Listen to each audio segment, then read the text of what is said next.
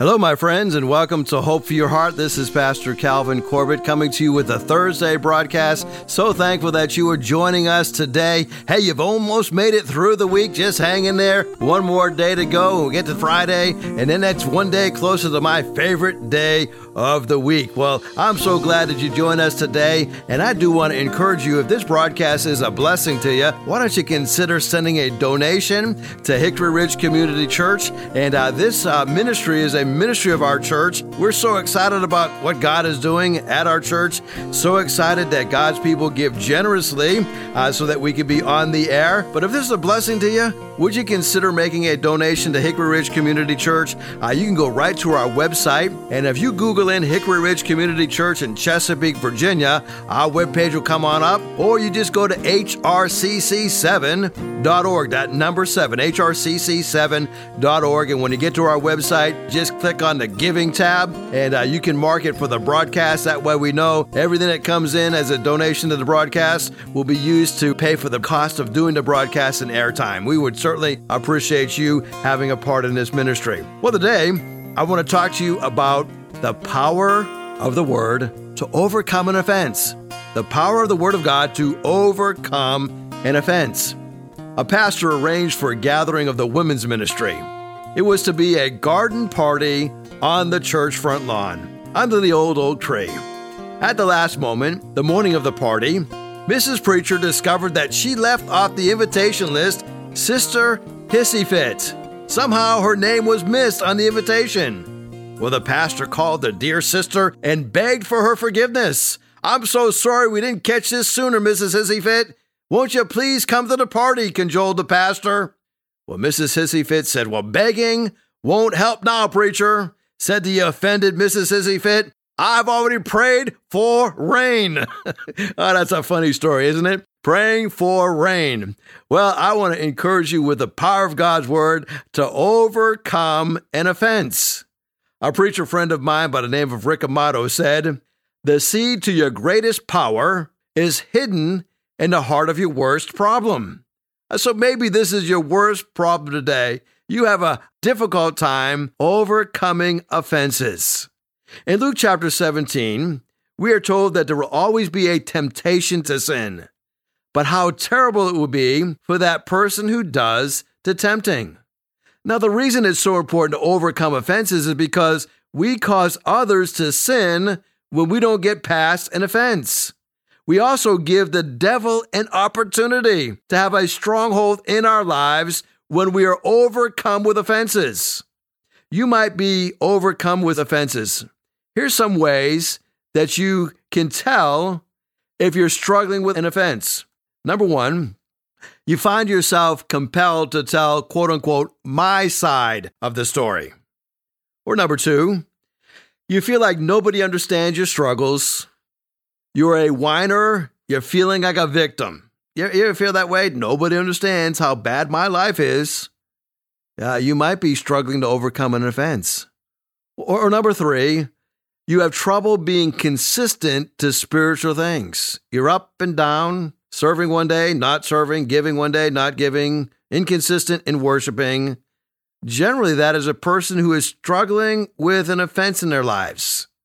In Psalm 55, it tells us, and David is writing, and he says, If an enemy were insulting me, I could endure it. If a foe were rising against me, I could hide from him. But it's you, a man like myself, my companion, my close friend, with whom I once enjoyed sweet fellowship as we walked with the throne at the house of God. Here, David is talking about a dear friend, a very close friend, who has betrayed him. And as we look at the story today, we're going to be looking at how David had to deal with Ahithophel. You know, one of David's most trusted advisors, Ahithophel, betrays him. In 2 Samuel 16 23, it says, And the counsel of Ahithophel in those days was as if a man had consulted the word of God. Ahithophel had been King David's faithful counselor for decades, giving David the benefit of great wisdom. As a matter of fact, Ahithophel was so brilliant, it was as if a man had inquired from the word of God. When David learned his trusted friend had betrayed him, he was driven to his knees. He prayed, Oh Lord, I pray you turn Ahithophel's counsel into foolishness. So, why did Ahithophel betray David after so many years of faithful service? And why would he ask Absalom to ask him to personally lead the army of rebels to attack and kill King David before the king could escape? Puts an actual uh, threat on the life of King David. Finally, we're going to look at why would Ahithophel advise Absalom to have sexual relationships with his father's concubines on the front of the palace for everybody to see. Absalom said to Ahithophel, 2 Samuel chapter 16 verses 20 to 22, "Give your counsel. What shall we do?" Ahithophel said to Absalom, "Go into your father's concubines, whom he has left to keep the house, and all of Israel will hear that you are abhorred by your father, and that the hands of all who are with you will be made strong." So they spread for Absalom a tent on top of the king's house, and Absalom went into his father's harem in the sight of all of Israel. Wow. You know, one of the reasons that I know the Bible is the Word of God, and it was written by God, not by man, is that if this was me writing this account, I probably would have left this chapter out of the Bible. You know, this whole story is somewhat different. David was supposed to be at war, but he stayed in Jerusalem instead. So, so David's first mistake was that he was not where God called him to be. He was not at war, leading his nation against their enemies as their king. Only time later would we discover that David was not in battle where he was supposed to be. And, and as a result of not being where he was supposed to be, he was doing something that he shouldn't have been doing. We can see evidence here that Bathsheba in this relationship that David has with Bathsheba when he should have been out at the war uh, we see evidence that Bathsheba was no stranger to the king. As a matter of fact, Bathsheba's father, Eliam, was the son of Ahithophel. Therefore, we conclude that Ahithophel was Bathsheba's grandfather. Now we can begin to understand what was occurring behind the scenes.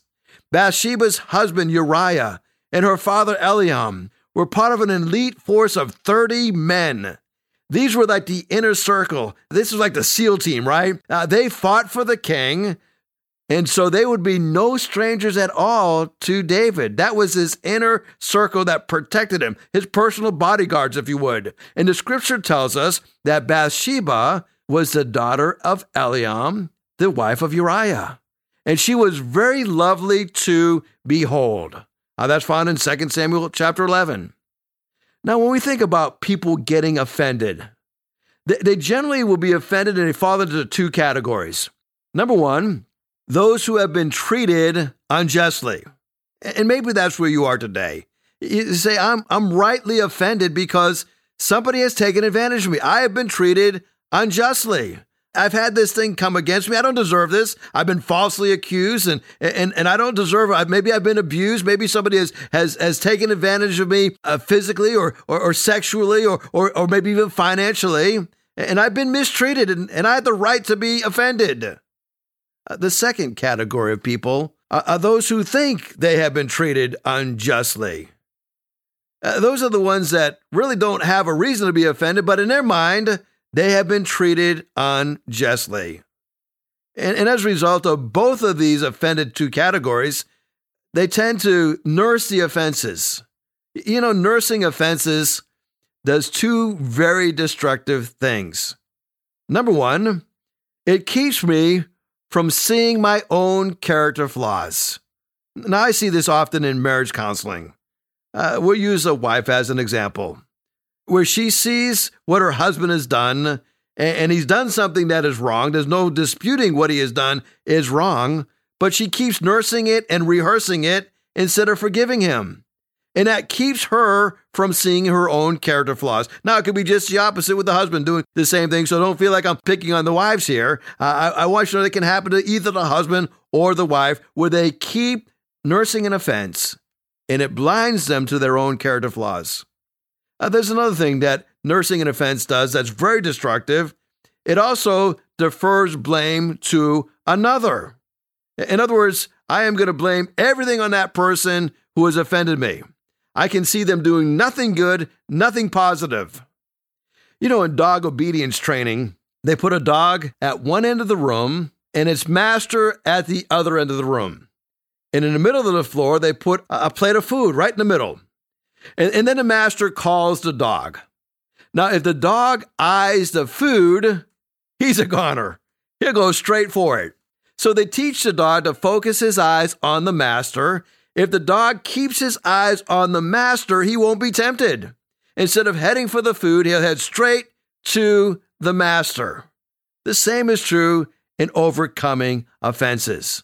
If we focus on the offense instead of Christ, then we're going to be a goner. We will never get victory past that offense. One great preacher of yesteryear said, You will never get beyond whatever it takes to discourage you. What is that one thing in your marriage that you refuse to get past? Whatever that one area is, is going to be the stopping point of your growth. So, how do we work through offenses? Well, let's look at Revelation chapter 3 and verse number 18, and, uh, and we'll see how this kind of fits in here in just a moment. I advise you to buy gold from me, gold that has been purified by fire, then you will be rich. And also buy white garments, so that you will not be ashamed by your nakedness, and buy ointment for your eyes, so that you'll be able to see. So here we are three things buy gold that has been purified by fire, realizing that when the offenses come, part of that is a purifying process. It, it may not be fair, uh, it may be not even completely understood, but it is caused to purify us. Then we are rich. The second part is to buy white garments. That is to cover over an offense, not for the sake of saying it didn't happen, but for the sake of bringing healing.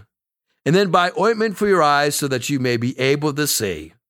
The ointment for your eyes refers to allow God's word to be applied to this situation so that you can see the reality of what really is happening. Because we all know there are three sides to every story his side, her side, and in the middle is the truth. But if you're hung up on your side only, you will miss the truth. So we pray, Lord, help me to see the reality of my offense, the truth of my offense, and how I should respond. So here's how we work through offenses. Number one, be open to the complete revelation of the truth. I, I find that most people only want to be moderately honest. They don't want to be painfully honest. Uh, they want to be honest with the revelation of their hurts, but they don't want to be honest in regards to the person who has caused the hurt. Proverbs 18 19 says, that a brother offended is harder to be won than a strong city. And a contentious woman is like the bars of a castle. In other words, once a brother has been offended or allowed an offense into his mind, the task of reconciliation is extremely difficult. So be completely open to the revelation of truth. You know, Jesus did not compromise truth to keep people from being offended. And here's what I want us to read John chapter 6, a very popular chapter in the Bible, uh, verses 60 to 66. It says, When Jesus' followers heard this, many of them said, This teaching is too hard. Who can accept it? And I think many of us would be tempted, okay, well, let me dumb down the teaching. Uh, let me soften it a bit. You know, and I think that this has happened um, uh, uh with many of us when it comes to the teaching of what God's word says about divorce and you think about the whole subject of divorce, I, th- I think today, uh, if we really uh, took a strong biblical stance on, on what the Bible taught about divorce, uh, we probably offend half of our church family, right?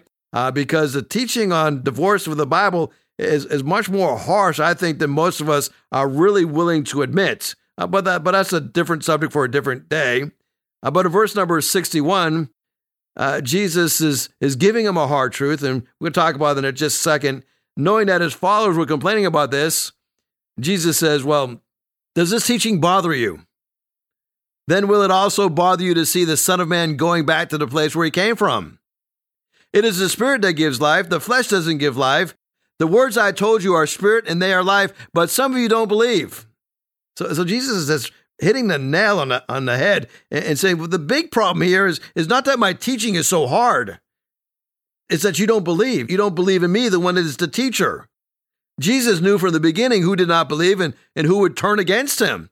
Verse 65, Jesus said, That is the reason I said, if the Father does not bring a person to me, that one cannot come.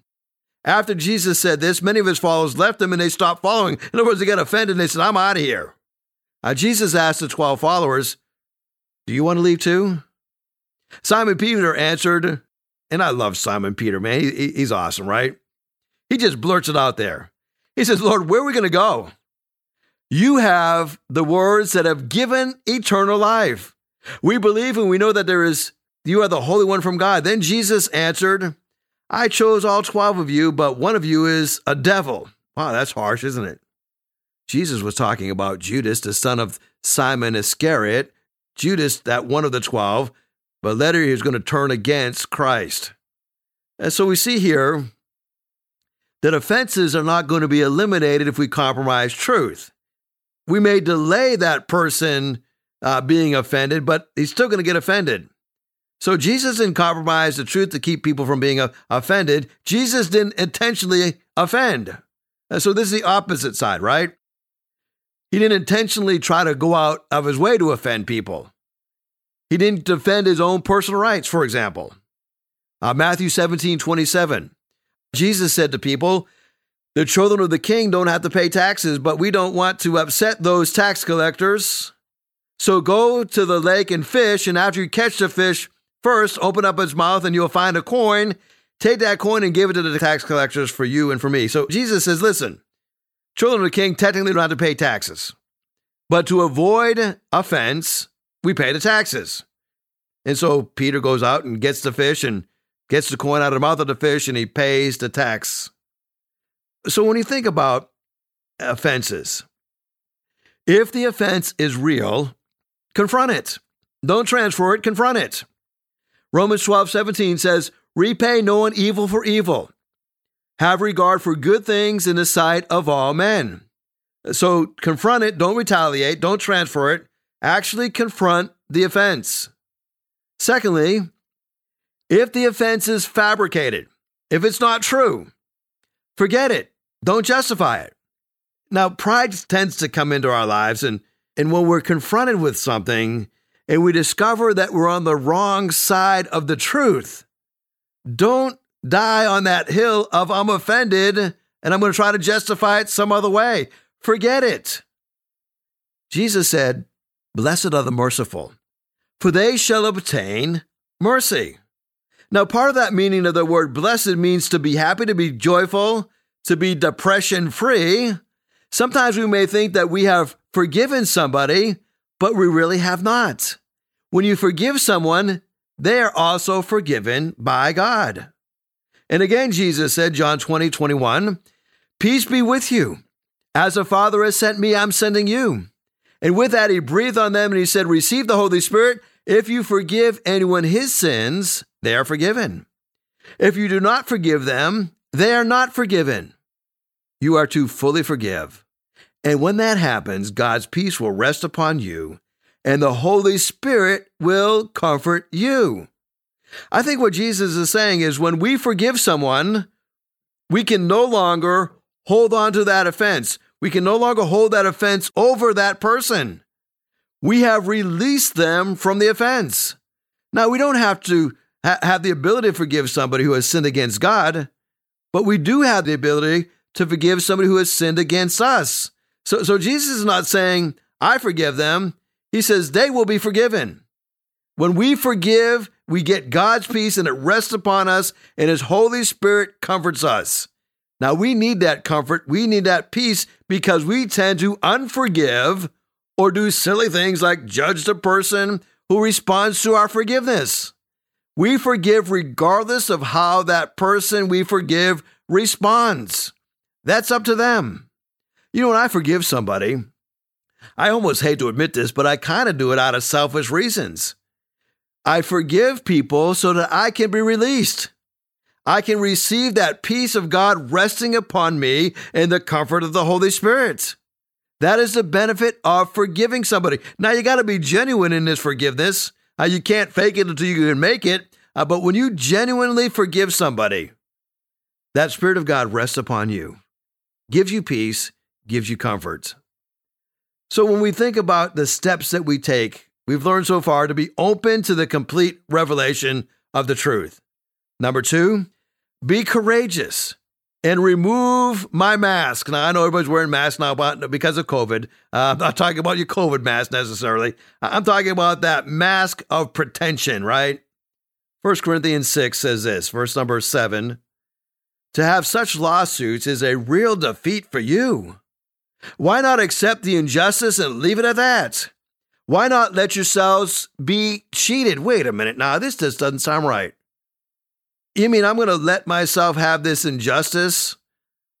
But instead, you yourselves are the ones who do wrong and you cheat even your own Christian brothers and sisters. So be courageous, remove the mask. This is looking at the heart of lawsuits between believers.